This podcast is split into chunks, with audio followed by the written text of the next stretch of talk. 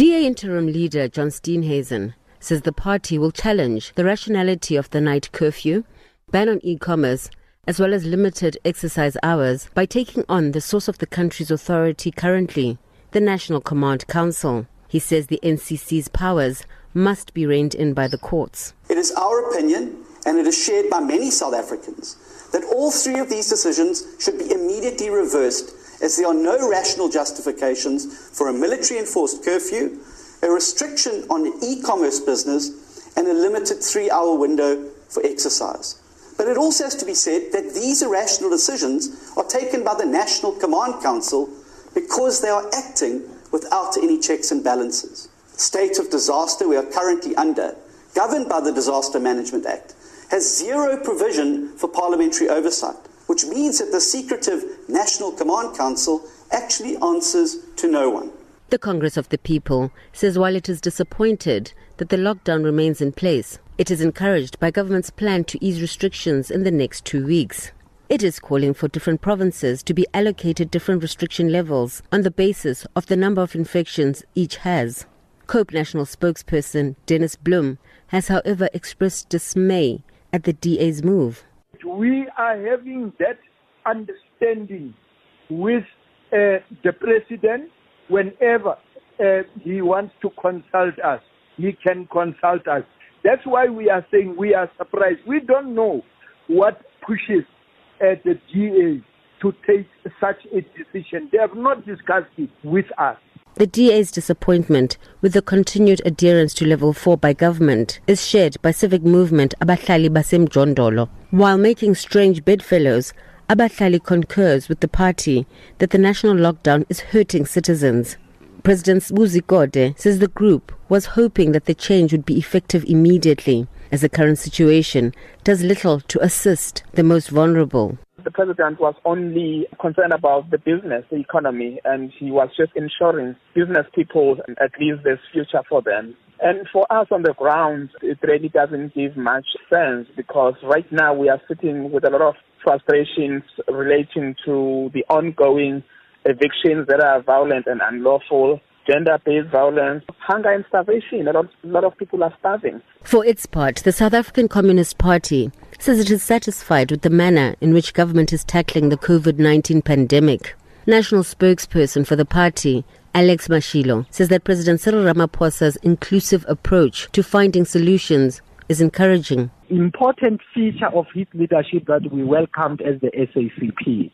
That is consultation with social stakeholders before major decisions are made so that you understand what society thinks, what society wants, what proposals are there before you move forward. Political analyst Susan Booysens says while opinion on the extension of the lockdown differs and different sections of society devise strategies to overturn it, there is much President Cyril Ramaphosa can do to manage this turbulent time. That he steps up and asserts his leadership that will go a long way and make sure that his cabinet ministers do not go out and contradict him.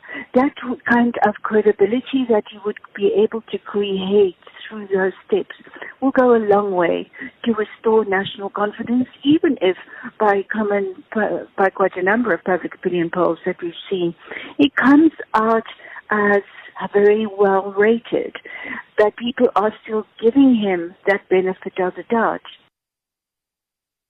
And that was political analyst Professor Susan Booysens ending that report by Busi Chamombe. For further reaction to the story, we joined on the line by the President of the Cape Chamber of Commerce and Industry, Jeff Jacobs. A very good morning to you, sir, and welcome. Good morning, Elvis, and thank you for having me on your show. Your organization earlier spoke out against the decision by government to ban e commerce during level 4 uh, lockdown. Now, with the new re- uh, regulations that was published, it states that online stores may sell any product other than booze and cigarettes under level 4. Uh, your reaction to that?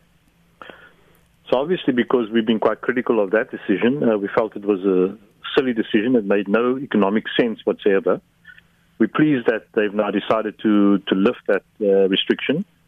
And we're hoping that the lifting of the ban on online shopping with regard to cigarettes and alcohol will also eventually be lifted because none of these things make sense. The the rest of the world is moving on to e-commerce, and we've got a government that comes and says, no, you can't you can't promote e-commerce because that would be unfair.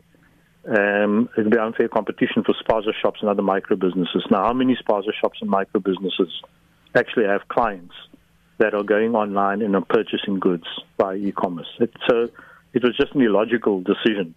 Mm. And so, as the chamber, we are pleased that, that at least sanity has prevailed and the government has recognized they've made mistakes on that score and have now opened up e-commerce. Now, the, Demo- the, the, Democratic Alliance is still not happy. They are challenging the restrictions of the national lockdown in court to force the government to open up the economy even further. Do you support their call? No, we don't. Uh, we, we don't think this is the time for uh, political parties to be using this lockdown as opportunity to score points.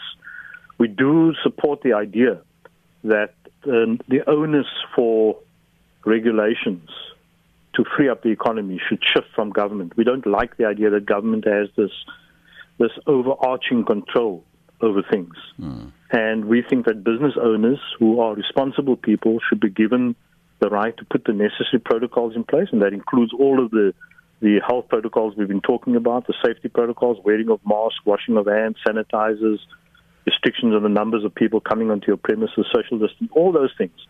The owners of businesses should put those things in place and then should have the right to decide we, op- we open the business because we need to get back into business.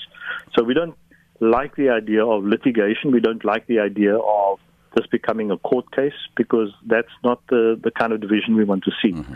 We want the country to be united around this, this strategy to defeat COVID 19, but at the same time, we also want to see the economy opened up in a far more aggressive way and a far more responsible way. And we think the, sh- the onus must shift from government onto business to uh, make those decisions. As the Cape Chamber of Commerce and Industry, how has the lockdown generally affected businesses under your wing?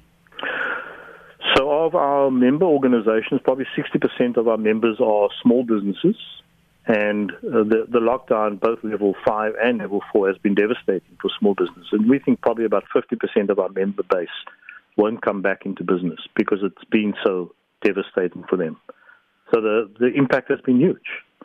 And so, so the sooner we can open up business, the, the better it's going to be for the economy. Now, we understand that the president is, is playing a balancing act. We understand the fact that he has to balance the, the health protocol tightrope with the economic activity tightrope. And it's not an easy task for him. But we'd like to see a little bit more realism being injected into it. And, and I like the comment that um, I think it was the SACP made, the consultation is key. Mm-hmm. Our view is, of course, that that consultation should have been made before the announcement was made on Wednesday night. So we felt Wednesday night's um, announcement by the president was a little bit disappointing mm-hmm. because he should have provided us with a lot more detail, not mm-hmm. tell us that we're now going to work out the detail. I mean, the National Command Council has been they've been sitting and they're engaging with business and they're engaging with other stakeholders the detail should have been announced on, on Wednesday night, not tell All us right. that that's going to be worked out later. Jeff, thank you so much for your time. That was the president of the Cape Chamber of Commerce and Industry, Mr. Jeff Jacobs, on thank the you, line. Elvis.